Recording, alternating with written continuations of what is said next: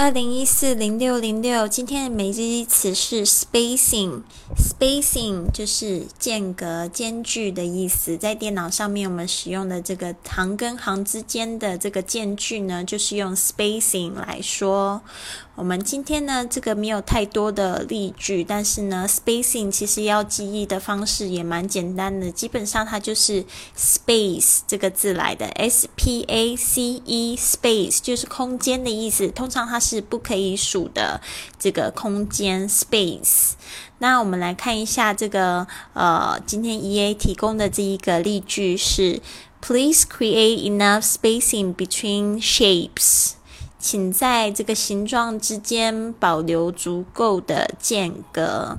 Please create enough spacing between shapes。有些同学会说，这个 space 跟 room 有什么样的差别呢？